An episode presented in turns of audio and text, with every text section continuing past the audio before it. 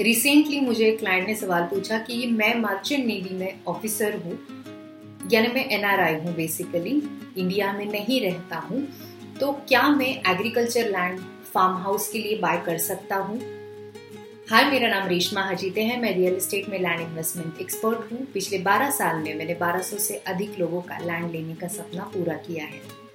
अगर आप merchant navy officer हो, यानी आप एनआरआई हो तो आप डायरेक्टली एग्रीकल्चर लैंड नहीं बाय कर सकते हो।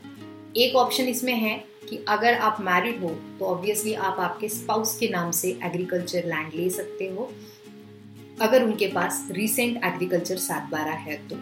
एंड सेकेंड वे है कि आपको विरासत में एग्रीकल्चर ज़मीन मिल सकती है। यानी आप इनहेरिट कर सकते हो एग्रीकल्चर लैंड आपके मम्मी पापा से अगर आई हुई एग्रीकल्चर जगह है, वो आपके नाम पे हो सकती है। So these are only two ways if you are married take a sale deed on your spouse name if she owns agriculture सात बारह एंड सेकेंड वे आपके मम्मी पापा से अगर आपको इनहेरिट होता है तो।